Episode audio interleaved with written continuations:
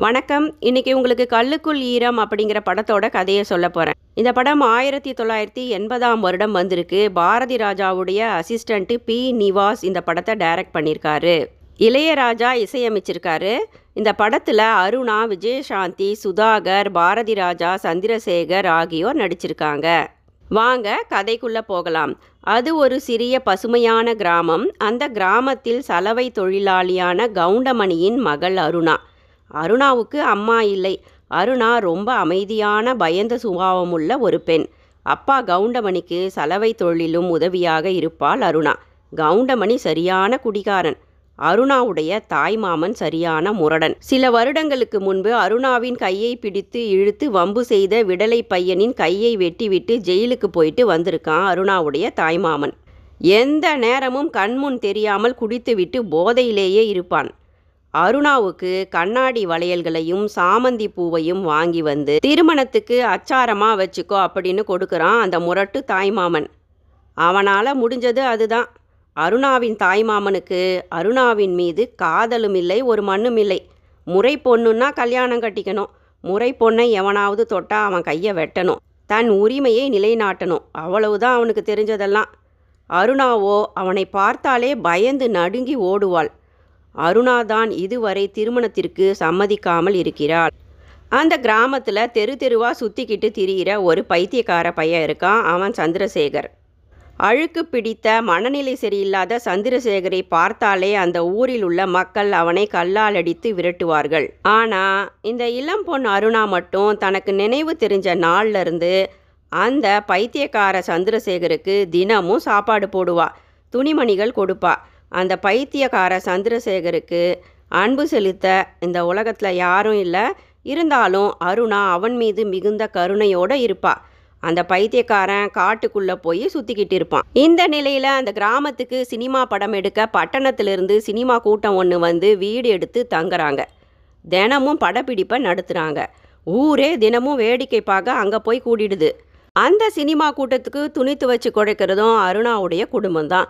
அருணாவும் அருணாவின் தோழி விஜயசாந்தியும் ஷூட்டிங் பார்க்க போகிறாங்க விஜயசாந்தி நல்லா அழகாக இருப்பா. உள்ளூர் கூத்து நாடங்களெல்லாம் நடிச்சுக்கிட்டு இருக்கா விஜயசாந்தி. விஜயசாந்திக்கு அந்த படத்தில் ஹீரோவாக நடிக்கிற சுதாகரை ரொம்ப பிடிக்குது. ரொம்ப முயற்சி செஞ்சு ஹீரோ சுதாகர் கிட்ட நட்பாக பழக ஆரம்பிக்கிறா விஜயசாந்தி. சுதாகருக்கு தினமும் காட்டு பழங்களை கொண்டு வந்து கொடுக்குறா விஜயசாந்தி. சுதாகர் ஒரு நாள் விஜயசாந்தி கிட்ட சொல்கிறாரு நீ பார்க்க ரொம்ப அழகாக இருக்கிறியேம்மா. நீ என் கூட பட்டணத்துக்கு வந்துட்றியா உன்னை ஹீரோயின் ஆக்கிடுறேன் அப்படின்னு சிரிக்கிறாரு. பிறகு சுதாகர் சொல்கிறாரு இங்கே மீன் குழம்பு நல்லா வைப்பாங்கன்னு கேள்விப்பட்டிருக்கேன். ஒரு நாள் நல்ல மீன் குழம்பு வச்சு எடுத்துட்டு வாமா அப்படின்னு விஜயசாந்தி கிட்ட உரிமையோட சுதாகர் கேட்குறாரு சின்ன பொண்ணான விஜயசாந்தி சுதாகரை தன் காதலனாக வருங்கால கணவனாக நினைத்து கொண்டு விட்டாள். இதுவரை தாவணி போட்டுக்கிட்டு இருந்த அந்த சின்ன பொண்ணு விஜயசாந்தி பெரிய மனுஷி போல அம்மாவுடைய புடவைகளை எடுத்து கட்டிக்கொள்ள ஆரம்பித்து விட்டார். ஒரு நாள் தன் கழுதைகளை தேடி வந்த அருணா தெரியாம படப்பிடிப்புக்கு நடுவுல வந்துடுறா. கோபப்பட்ட டைரக்டர் பாரதி ராஜா மிகவும் அருணாவை திட்டி விடுகிறார். பயந்து போன அருணா அழுதுடுறா. அடுத்த நாள் அந்த ஷூட்டிங்குக்கு வந்து பார்க்கும்போது தான் அருணாவுக்கு தெரியுது இந்த டைரக்டர் பாரதி ராஜா ஒரு படத்தை எடுக்க எவ்வளவு கஷ்டப்படுறாரு எவ்வளவு கஷ்டப்பட்டு ஒவ்வொரு சீனையும் எடுக்கிறாருன்னு புரிஞ்சுக்கிறா அருணா. மேலும் பாரதி ராஜா கடுமையாக தன்னுடைய வேலையில் கோபமாக கல் போல இருந்தாலும் அவருக்கு உள்ளுக்குள்ள இலகிய மனது இருப்பதை அருணா பின் தெரிந்து கொள்கிறார். அருணாவின் பக்கத்து வீட்டில் ஒரு பாட்டி இருக்காங்க. அந்த பாட்டி கிட்ட பாரதி ராஜா அவ்வப்போது வந்து பேசுவார். அந்த பாட்டிக்கிட்ட பாரதி ராஜா சொல்கிறாரு இள வயசில் நான் ரொம்ப அழகாகவே இல்லைன்னு தாழ்வு மனைப்பான்மையில் இருந்தேன். என்னையும் ஒரு பொண்ணு காதலிச்சா.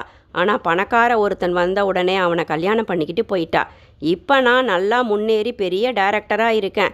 என்னோட காதலி கொஞ்சம் பொறுமையாக இருந்திருந்தா நான் எவ்வளவோ சந்தோஷப்பட்டிருப்பேன். பரவாயில்ல. இனி நான் கல்யாணமே பண்ணிக்க போகிறதில்ல பாட்டி.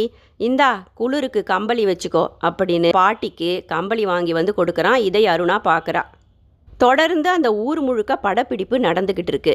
வேடிக்கை பார்த்து கொண்டிருந்த அருணாவை ஒரு வேலைக்காரி ரோலில் நடிக்க வைக்கிறாரு டைரக்டர் பாரதி ராஜா. நடிப்பு சொல்லி கொடுக்கும்போது அருணாவின் கையை பிடித்து இழுத்து வெளிச்சத்தில் நிற்க வைக்கிறார். அப்போ அவளுடைய கண்ணாடி வளையல்கள்லாம் உடைஞ்சு விழுந்துடுது. படப்பிடிப்பு முடிஞ்ச உடனே டைரக்டர் பாரதி ராஜா நடித்து கொடுத்த அருணாவுக்கு தனியாக வந்து நன்றி சொல்றாரு. அருணா டைரக்டர் பாரதி ராஜாவை காதலிக்க ஆரம்பிச்சிடுறா.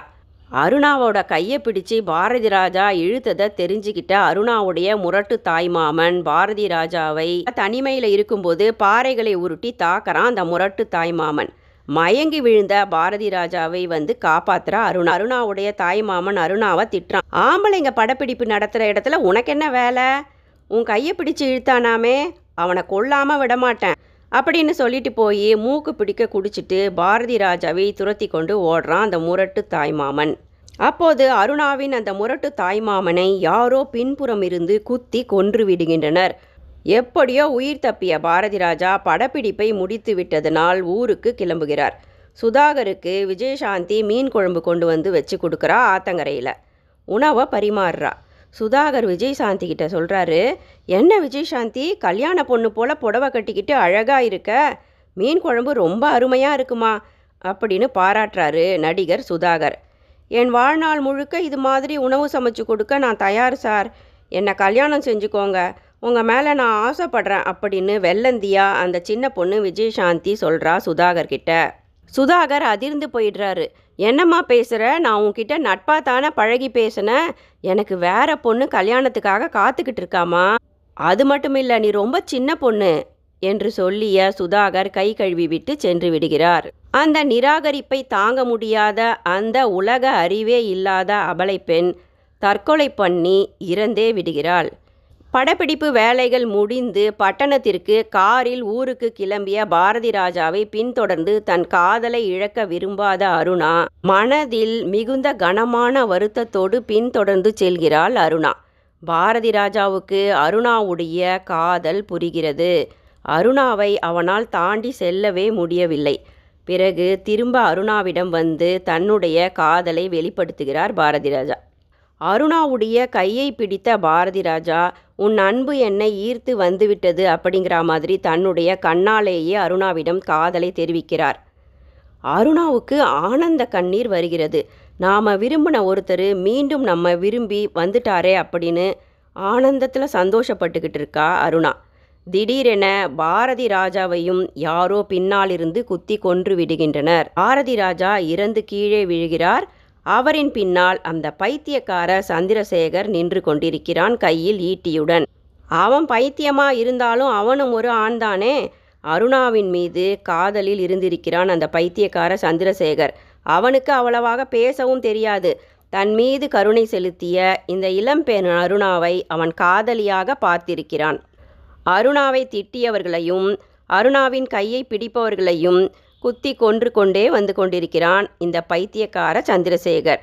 தன் விதியின் வசத்தால் அருணா தன்னுடைய வாழ்க்கையை இழந்துவிட்டாள். விளையாட்டாக சுதாகர் பேசிய ஆசை வார்த்தைகளை உலகமறியாத அந்த கிராமத்து பெண் விஜயசாந்தி தன்னுடைய வாழ்க்கை என்று எண்ணி அறியாமையினால் வாழ்வை முடித்து கொண்டு விட்டாள்.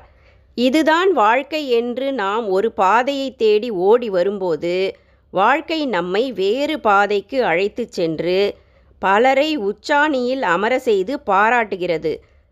சிலரை அதல பாதாளத்தில் தள்ளி ஏமாற்றுகிறது. ஆனால் விழுந்தவர் மீண்டும் எழுந்து புதிய பாதையில் ஓடிட வேண்டும் வெளிச்சத்தை தேடி. நன்றி.